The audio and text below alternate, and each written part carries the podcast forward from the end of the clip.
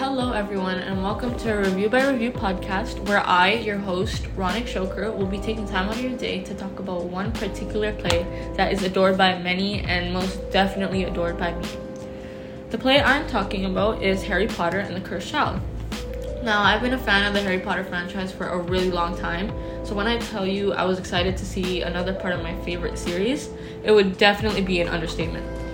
But I, I think seeing this fold or this story unfold on stage rather than in cinema was really different, but it was refreshing, and I think it did the story justice in a way that cinema could not. Anyways, enough about rambling, let's get down to the basics. But first, this podcast does include some spoilers, so if you haven't watched the movies, go watch them right now because what have you been doing this entire time? So, the play is set 19 years after Harry Potter and his friends saved Hogwarts from the wrath of Voldemort. The play follows Albus Potter as he grows up in the shadow of his father's legacy. Actually, I wanted to add a little side note. I think it's crazy how after doing an assignment on legacy in drama class, I've actually began seeing how it's such an important part of everything, and it was certainly important in this play particularly. This entire story is almost about how Albus wants to separate himself from his father's legacy and be a part of his own. This goes to show how legacy affects everyone in different ways, and we truly get to see different perspectives in this play, which I thought was really cool and interesting. Anyways, back to the plot. Um, Albus faces term or difficulties coming to terms with his identity after being sorted into Slytherin. Um, however, he does seem to find some comfort in dis- in confiding in his best friend, Scorpius Malfoy, his dad's enemy's son. So things really can't seem to get any worse for Albus as his father already disapproves of his only relationship he has. But given Albus's luck, of course, they do. Things start turning darker as Albus and Scorpius meddle with things they shouldn't have meddled with and unleash dark forces that are a danger to all. So that's basically the shortest way I could explain this play without getting carried away. So now let's talk about how the play was executed instead. The actors on stage were absolutely incredible and their performances were performances were wonderful. They fully embodied the characters they were playing and their acting was so raw and real. However, one char- or actor that stood out to me was Eric C. Peterson, who played Scorpius Malfoy. Peterson, in his role of Scorpius, used a loud and clear voice that was easy to hear around the theater. They made it easy for the audience to feel the weight of the mood in the scene because of the actor's vocal expressions and body languages. I was sitting far away from the stage and I couldn't really see their facial expressions, but I was able to rely on feeling their emotions through their voice and body.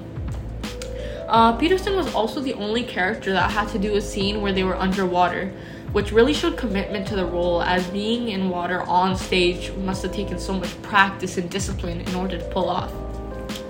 Lastly, they did an excellent job of making the audience laugh. Scorpius Malfoy is written to be a comedic and dramatic character, and the actor portrayed that persona very well. Although all the actors performed this play wonderfully, there was one actor who I thought could have used some improvement, and that was Ted Deasy in the role of Voldemort. Although it was a small role, I think it was really an important role, so I would have liked to see the energy picked up a little more. For example, when they cast a spell during the play, maybe it should have been similar to how Voldemort cast them in the movies.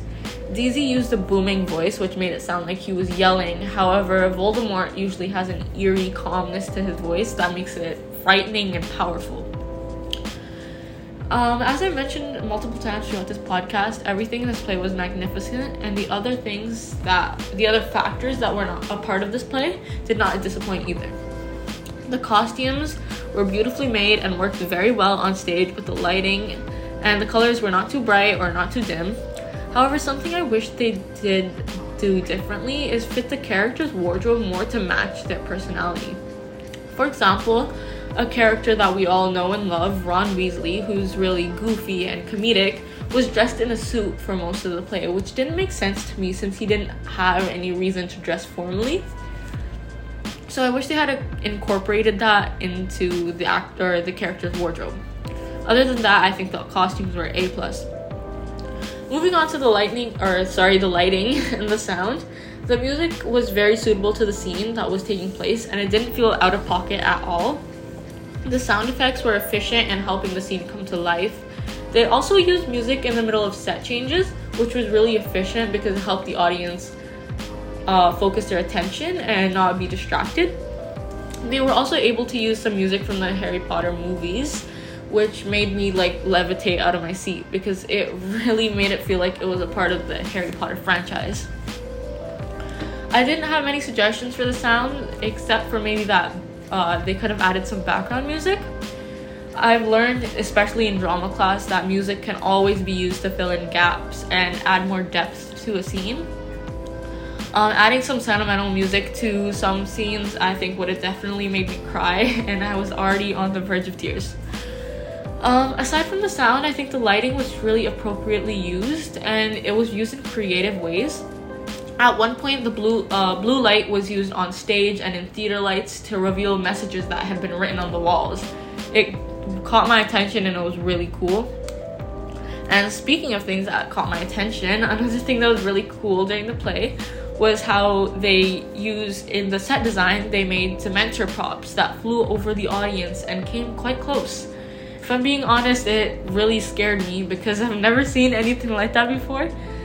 It was really realistic. I can tell you, but my terror proved that the design of the Dementors was really effective as it made me feel as the characters were feeling in that moment. Again, there aren't many suggestions I can make in terms of lighting and set design. However, I do think that perhaps there could have been some like less harsh lighting in some parts. And in terms of set design, I think maybe some props could have been used more efficiently and conveniently for example, there was a large staircase that was used in many scenes, and it was a hassle to take on and off stage. So I wonder if they could have incorporated it into the play so that it would have been on stage at all times. Anyways, for everyone who's been listening so far, you could probably tell that I more than likely enjoyed this play. And not only because I'm a Harry Potter nerd, but uh, because I truly think that it was a great piece in many different ways. Everything ran seamlessly as if I was just watching another Harry Potter movie, the actors didn't mess up their lines, the stage crew was able to deal with all the props, the AV crew didn't disappoint with the lighting and the sound effects. I would like to give this performance 5 out of 5 stars because, and I highly recommend watching this play because it was a surreal experience. And I highly, highly recommend this play to Harry Potter fans because it fit right into the magical wizarding world of Harry Potter. Thank you guys for tuning into my podcast. I hope you enjoyed the review and see you guys next time on a review by review by your host, Ronick Shoker.